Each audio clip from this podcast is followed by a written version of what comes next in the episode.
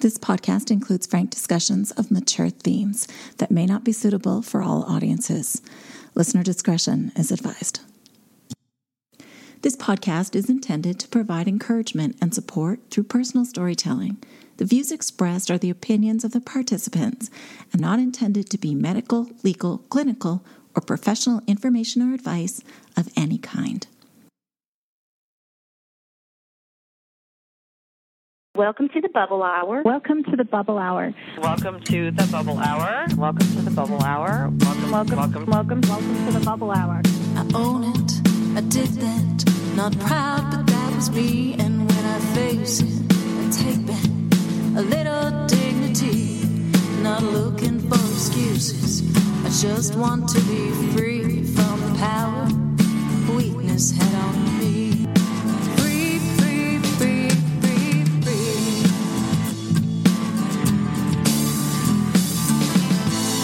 I'm Jean McCarthy, and you're listening to The Bubble Hour. Hello, and welcome to The Bubble Hour Archives, a treasure trove of episodes ranging from two thousand twelve to twenty twenty-two. I'm recovery advocate and author Jean McCarthy. I joined The Bubble Hour as a host in Season two. Together with other hosts over the years, Ellie, Lisa, Amanda, and Catherine, we all extend to you our gratitude for listening and a heartfelt wish that this podcast will find a welcome home in your recovery toolkit. The resources mentioned on the show are available at the bubble hour dot com, including information on the online support group called the B F B, or Booze Free Brigade, often mentioned on the show. Now, if you're hearing this message, you're listening to one of our free archived episodes, and we'll make sure that there are loads of these available for you to enjoy. These are partial versions of the original recordings, and if you want to hear more, you can listen to full versions and the entire back catalog ad-free by joining us on Patreon. So just head to patreon.com slash the bubble hour to learn more. I'll also put a link in the show notes to make it even easier for you to find that. So, all right then, enjoy the show. Hey everybody, this is Lisa, and welcome to the Bubble Hour, where real people tell real stories of alcoholism and recovery. And I'm here tonight with my co-hosts, Ellie and Amanda. Tonight, we're going to be talking about um, parenting and alcoholism and recovery from several perspectives: what it's like to grow up with alcoholic parents or an alcoholic parent, what it's like to be a parent struggling with drinking, and what it's like to be a sober parent. We'll also discuss tonight how and when to talk to your children about alcoholism and recovery. Um, whether you're a child of an alcoholic or a parent struggling with drinking or a parent in recovery, the cycle of addiction and recovery has a huge impact on family life. And so tonight we're going to discuss this honestly and openly by sharing conversations from our own experiences and strength and hope um, with this important issue as our topic. And tonight we're going to begin by talking a little bit about our own experiences with alcoholism in childhood. I'm learning through recovery that although many of our experiences are very different, there is almost always something in common, some kind of common bond. So first, I was going to mention fear, which is the underlying emotion that I personally try so hard to cover up, and I have tried to cover it up most of my life. And my friend Lance, who is in recovery, recently brought up a really interesting topic. He asked if anyone was interested in sharing a fear list, and the thought of actually voicing my fears in public was fearful in and of itself to me. I decided to do it anyway, and so did a lot of other people. And what I noticed when I was reading everyone's list about their fears, I noticed a very common theme. And the common theme was that most of the people who were in recovery, who had children who participated, were very afraid, specifically that their children maybe have been damaged by their alcoholism. And I also noticed that people in recovery are afraid that their own children will become alcoholics. Of course, this is one of my greatest fears. And I also noticed that people in recovery who participated in this are afraid that this this is a topic that clearly a lot of people could relate to, because they're afraid that this could happen to their children or that they've done damage that can't be reversed. Anyway, it was really hard for me to write my own list, and I kept it really short because really and truly there's not enough paper on the planet to actually list all of my fears. And I, I feel like doing the list made me feel less alone somehow after openly talking about it. I think a lot of the people that listed the fears about their children have a lot of maybe guilt, past regret about maybe how some of their drinking behavior could have affected their children. And I, I can totally understand that. And I think that basically it was a great way for me to think about moving forward and not living in the past. But tonight we're also going to talk a little bit about how having an alcoholic parent can affect a child. And kind of just start out, I was going to tell a little bit about how having an alcoholic father kind of shaped me personally as a person. And, you know, I always, I never would have imagined that I would be in this place where I'm in recovery, because I always thought I was way too smart and way too, there was no way I was going to wind up like my dad. And so I think that's part of why it took me so long to accept it, because I was totally, you know, going to do the exact opposite. Well, that was my plan anyway. But so my child, my childhood was really full of uncertainty and inconsistency, which led to anxiety, which I still have today, but it's definitely dissipated since I've been sober. I always felt like I could control my alcoholic father's behavior kind of by appearing perfect. And then when he didn't show up, or he didn't show up at all, or he showed up drunk, I blame myself, because I believed it was because I wasn't good enough. And, you know, I'm working through this, but to this day, I still feel sometimes like I'm not quite good enough. And I think a lot of people have the same fear. And, you know, I also feel like there, it wasn't all bad. I feel like while I would never, ever, ever wish an alcoholic parent on any child, I do think that I've learned to see that through some of my childhood and teenage experiences, I did gain um, some awareness that I probably would not have had otherwise known.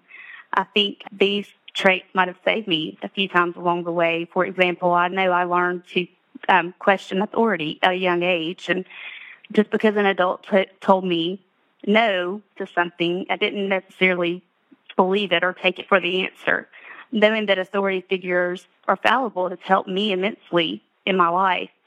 Even now, I'm not afraid to question a no, which has been really helpful to me because I'm an advocate for children professionally, and I have to be willing sometimes to go against medical professionals or educators, or even families at times. So, you know, growing up the way I did did give me that, and I'm thankful and grateful for that. But I do realize that many alcoholics do fear authority, but for me, it's kind of been the opposite. Instead, I fear more my peers, if that makes sense. Wow. I'm sorry? No, I said, yeah, that makes sense to me. Definitely. Fearing your my peer your your peers instead of authority. Yeah.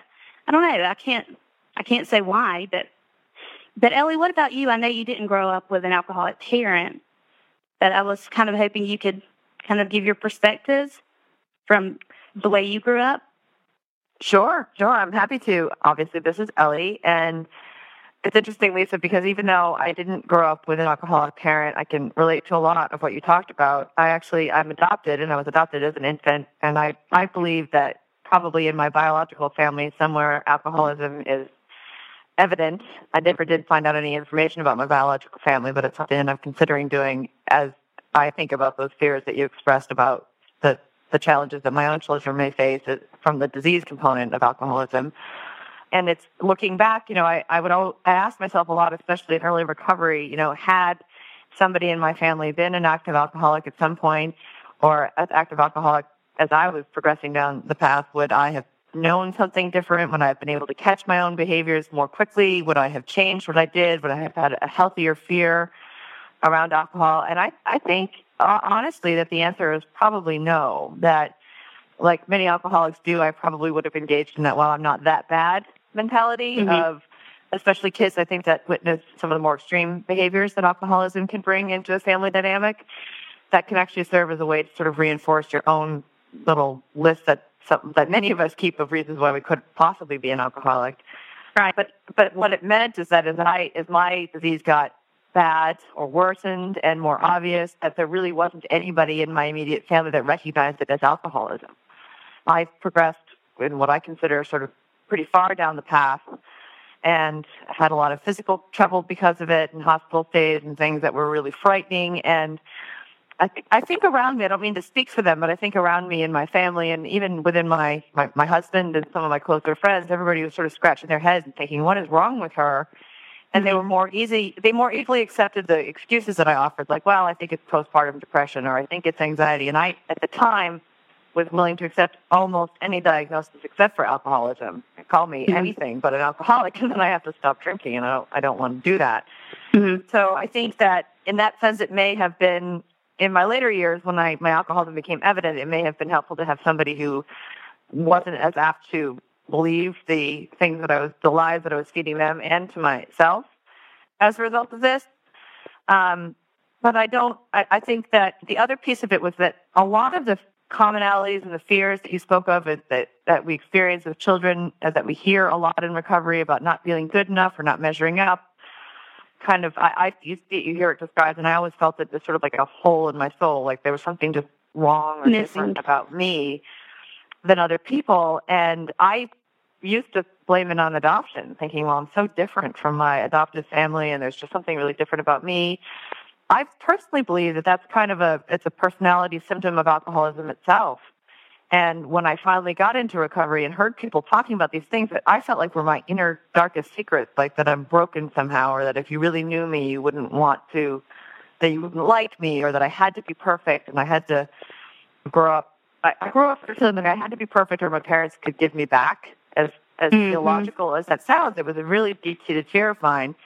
And, you know, I, I don't, I think it was reinforced by a family that really did place some priority on appearance, kind of, you know, make sure you look buttoned up and the way you present yourself to the world is, is pretty important. And that probably fueled my disease. But I can look back and really understand that my disease was, is, was rooted. I believe that I was born an alcoholic. And mm-hmm. when I had my, when I had my first drink at the age of twelve, I remember that feeling of, oh, this is my, this must be what it's like to feel normal. You know, my anxiety went away, my feelings of not belonging went away. And the more I get into recovery, the more I recognize that that's a symptom of alcoholic uh, alcohol giving me a profound personality change that I don't think alcoholics experience as deeply as alcoholics do. And I don't, I didn't need to grow up in an alcoholic environment, in other words, to experience a lot of the same things that children of alcoholics do, for better or for worse. I'm not really sure what the under under the moral underpinning of that story is, but I think it, it really comes down to the commonality of the feelings that we feel. They really come from within us, as do our, as does our disease.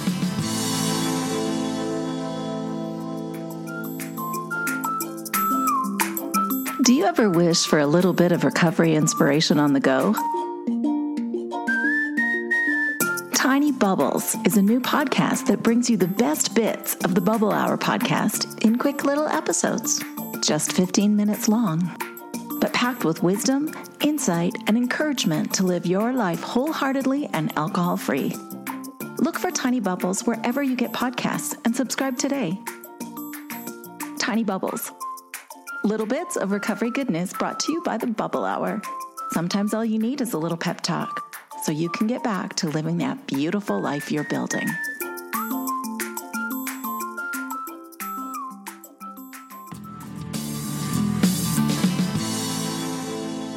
For me, it was more about, if I can just be more perfect, I can change this behavior, you know, and mm-hmm. I can, I can, it's my fault if it doesn't, if the change doesn't happen, which now I know, you know, is not true. But I think when you grow up feeling that way, it changes your whole outlook on life and, and who you can trust or what you can do, when really it's not in your hands at all. But right. What about you, Amanda? How, how, how did growing up around alcoholism, how do you think it shaped you? Well, I, uh, well, there's there's two alcohol two alcoholic fathers to talk about. There's my biological um, father was an alcoholic, and he actually died from this disease. And he was, I guess, a pretty low-bottom alcoholic. He was in jail when I was born, and was in and out of jail throughout my life. And I, but he was really not a part of my life. He he was, like I said, he was in jail when I was born. My mother married him when I was like when he got out when I was six months old, and they were divorced by the time I was two. And I would see him periodically on the weekends, and he would often abandon me on the weekends. And that's how, well, I guess that's how, that's the word I use now. When I was a little girl, it was he would take me for the day, and then he would leave me with his girlfriend with all kinds of promises, and then he'd never return. For, and my, my mom, and later with my stepfather, would come to pick me up, and I would just be hysterical. So I think that had a huge impact on me, and a lot of the same fear that both of you talked about. I really, I had this, I still have this incredible fear of working on, less so now than before, but that it's something that when I was younger, it really was almost crippling. And I would latch on to people, and if I was in a relationship, I would try to hang on to it no matter what, even if the relationship was unhealthy for me. And it was just, I would hold on so tight, too, that I would strangle people. And if that was something that I recognized early in my life, that I had this fear that came from that. And it also played a role later on in my life when I was able to, I always had someone to compare myself to. When my drinking started to progress, I could look back and say, well, no, he's an alcoholic. I'm not an mm-hmm. alcoholic. I have this all under control because, like I said, he was in and out of jail. He had a lot of children. I have a lot of half-siblings that I don't even know, a couple that I do know. He was a womanizer, not very responsible. And so that shaped me in one way. And then my stepfather, who my mom met when I was five, um, they got married when I was six, he... Um, Well, it turns out he was an alcoholic, but growing up, I never thought of him as an alcoholic.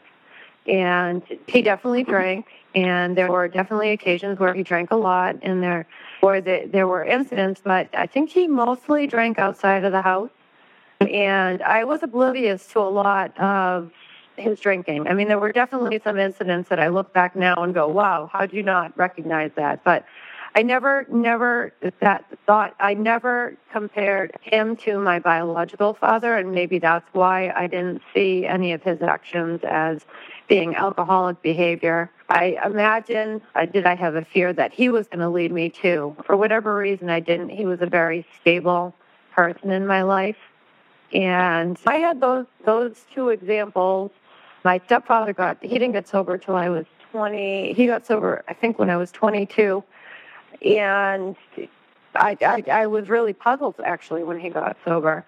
And I was at, I had just moved out of the house, so I actually never lived with him in recovery. But he's been sober ever since then. But I would definitely That's say, awesome. yeah, it, yeah, he's he's been incre- an incredible role model to me, which we can. I, I was planning on talking about later on in the show when we get into, you know, how how parents can impact their children, but.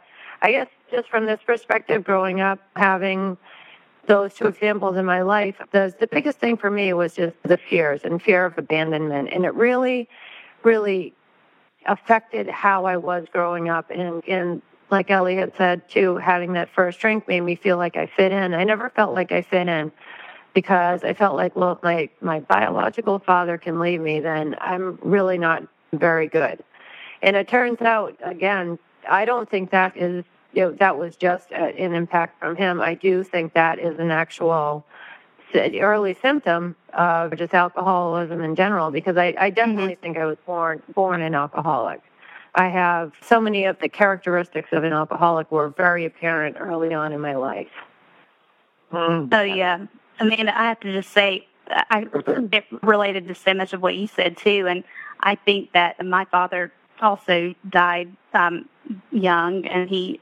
died an alcohol-related death, and I think that, I don't know, I just feel like what you said about how you kind of picked people and kind of hung on tight to them and kind of almost too tight. You know, I think I did the opposite, which is just, I just wanted to point out every, everything doesn't necessarily look the same. I, I um, kind of chose people who would kind of let me keep them at bay, and I think that I'm just now really discovering all of this through recovery, that how I, it was totally, it was not a conscious decision, I don't think, but I sort of picked people who I knew would not try to get too close to me. And it definitely carried over, you know, in, into my adult life. But this is Ellie. I just, I, I'm mm-hmm. so interested by this this conversation too, because I, I'm trying to figure out how it is that I dealt with that same fear of abandonment is really at the root of all, what all three of us are saying. And, and I did not choose to keep people at bay, nor did I cling too tight. What I did was shapeshift. I learned oh, really yeah, early, early on, like, how do I make this person like me? And I guess it is a form of clinging, and it is a form of holding people at bay, because they never really get to know think, the real mm-hmm. you.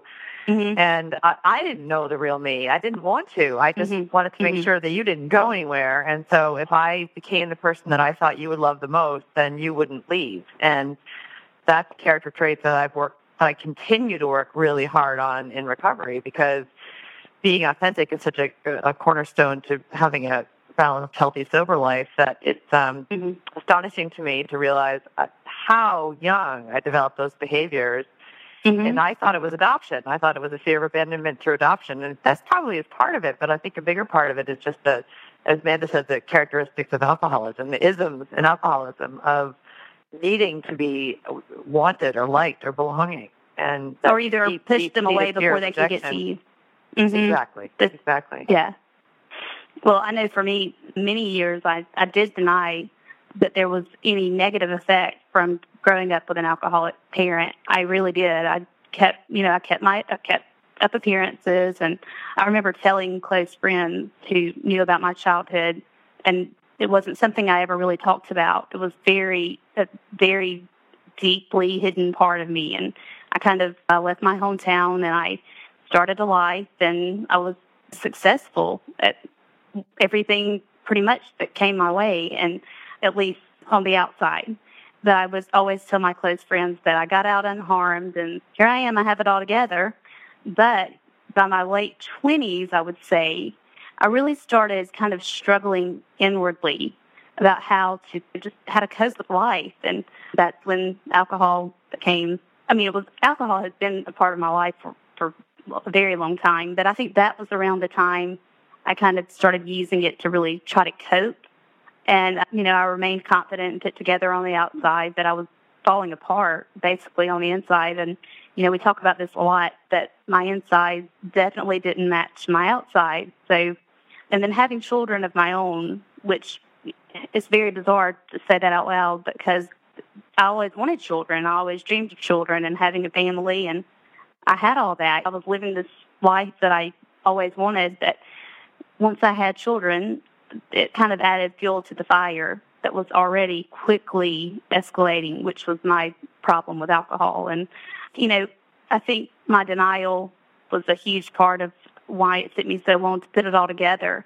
But it's just denial, like we talked about last week, is so deeply rooted when you grow up in an alcoholic family. I think despite the fact that I always knew exactly what having an alcoholic parent looked like, I felt like I was becoming exactly what I swore I'd never be, which was my dad.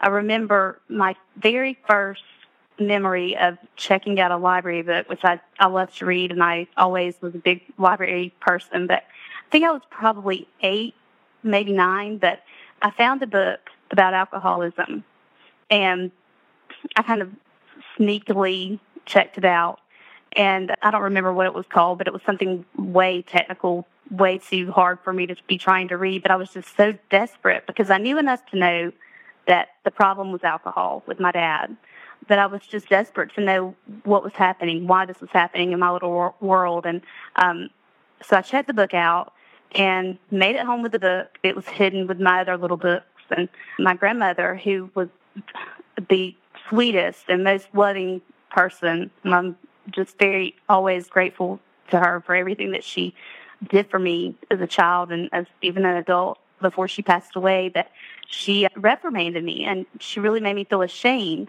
She said, oh, you're not, you're not, why did you check that out? The librarian might know something's wrong. And so that was kind of my first little introduction into denial, kind of, and also mixed with being ashamed, I think. And that really wow. shaped, I think that shaped my whole perspective as far as, oh, I'm not supposed to check out this book because then this librarian may know that there's someone in my family who is an alcoholic. And that was just sort of a, a memory that I wanted to share about my, my own experience. Good Care is a new collection of recovery readings inspired by the Bubble Hour. If you love the encouragement and support you find here on this podcast, then this new book is for you. Visit the bubble hour dot com for more information or check the show notes for a link to purchase. You'll find Take Good Care on Amazon worldwide. Take Good Care, recovery reading inspired by the Bubble Hour, the perfect gift for yourself and friends.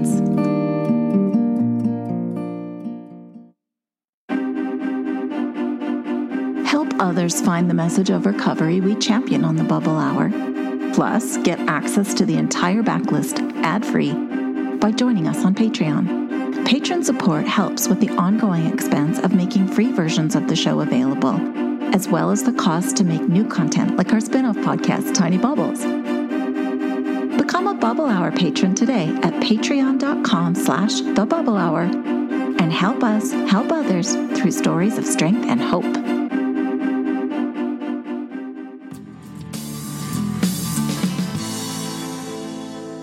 So, Amanda, how did you finally make the connection that you were living with the same disease that killed you, your, your dad? Or did you even realize it at the time?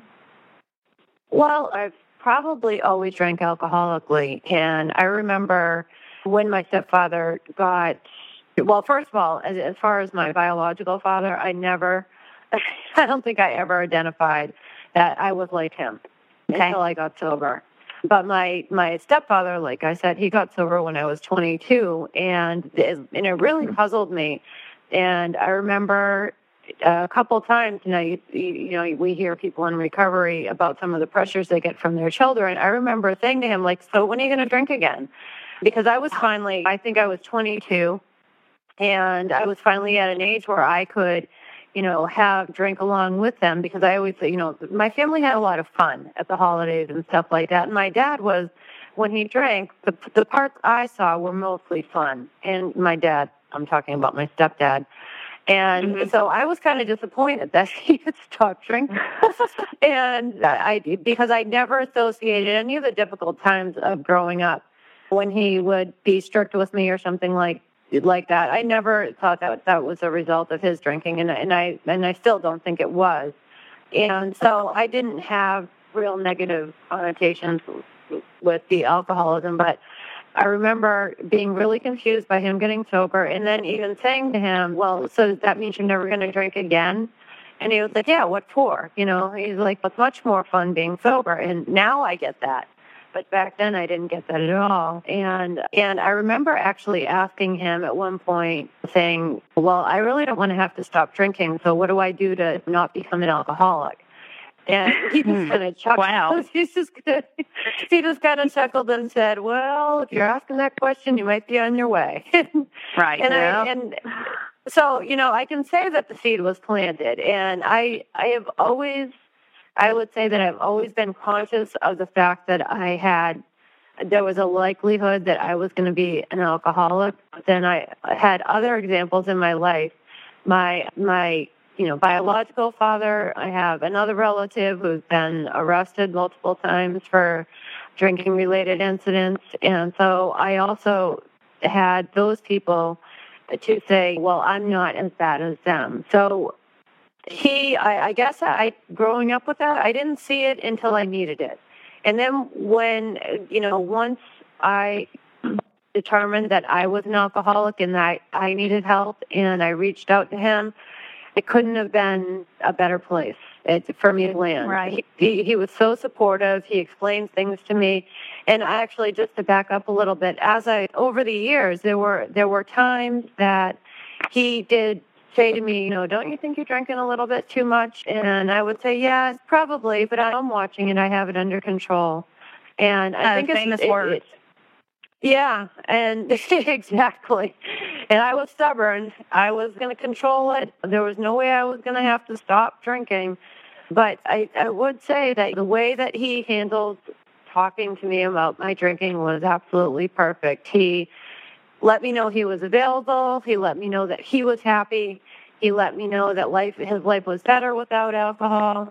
And he let me know that I needed to be paying attention to what I was doing and that he didn't necessarily agree with it, but he also was, he wasn't judging me.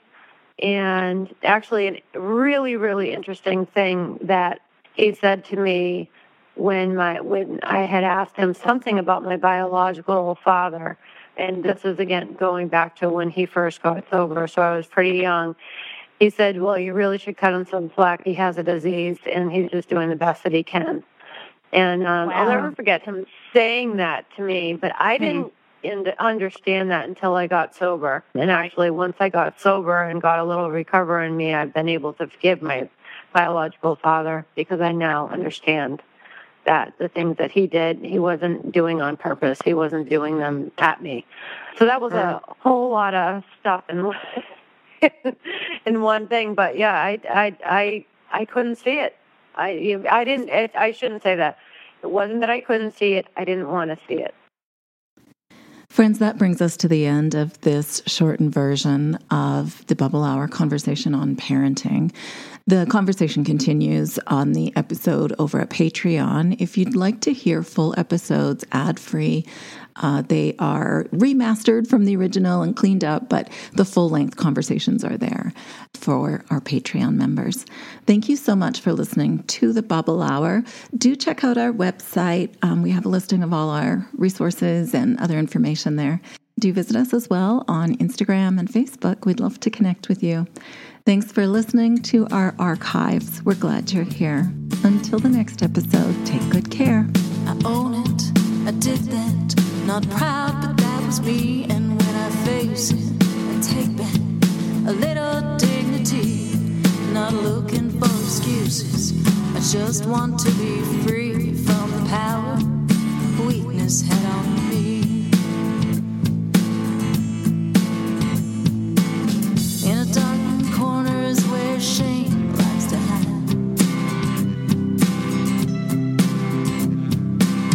Oh, you think you're strong just cause you keep it all inside. It just stays in wait there to rob you of your pride. Turn the light on, turn the light on, you can shine. Or when you say, oh, I did that, not proud, but that was me. And when I face it, I take back a little dignity. I'm not looking for excuses. I just want to be free from the power. Oh, yes, head on me.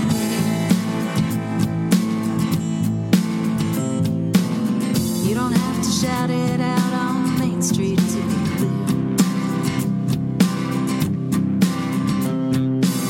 clear. You don't need to whisper to confession every ears. The person you should talk to is looking at you in the mirror, and the one who matters most can always hear. When you say, oh, I did that, not proud, but that was me. And when I face it, I take back a little dignity. I'm not looking for excuses. I just want to be free from the power. Oh, you must head on me. When you say, I'm proud, but that was me. And when I face it, I take back a little dignity. I'm not looking for excuses.